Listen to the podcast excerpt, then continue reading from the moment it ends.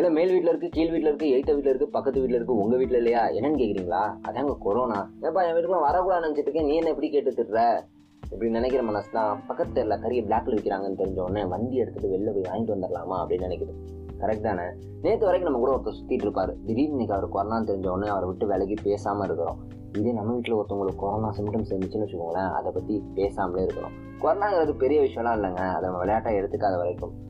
உதாரணத்துக்கு பார்த்தீங்க அப்படின்னா நீங்கள் நம்ம வீட்டில் ஒருத்தவங்க சிம்டம்ஸ் இருக்கும். ஐயோ வெளில சொன்னோன்னு வச்சுக்கோங்களேன் பக்கத்து வீட்டுக்காரன் கிட்ட பேச மாட்டான் எழுத்து வீட்டுக்காரன் தள்ளி வச்சுக்கோ அப்படின்னு சொல்லிட்டு அதை மறைச்சி வச்சிடறோம். நாளைக்கு சீரியஸ் ஆனதுக்கப்புறம் ஜிஹெச்சில் சேர்த்துட்டு ஐயோ கவர்மெண்ட் எனக்கு ஆக்சிஜன் தரல அப்படின்னு சொல்லிட்டு கவர்மெண்ட்டை கொடுத்து சொல்கிறோம் இதில் யார் மேலே தப்பு?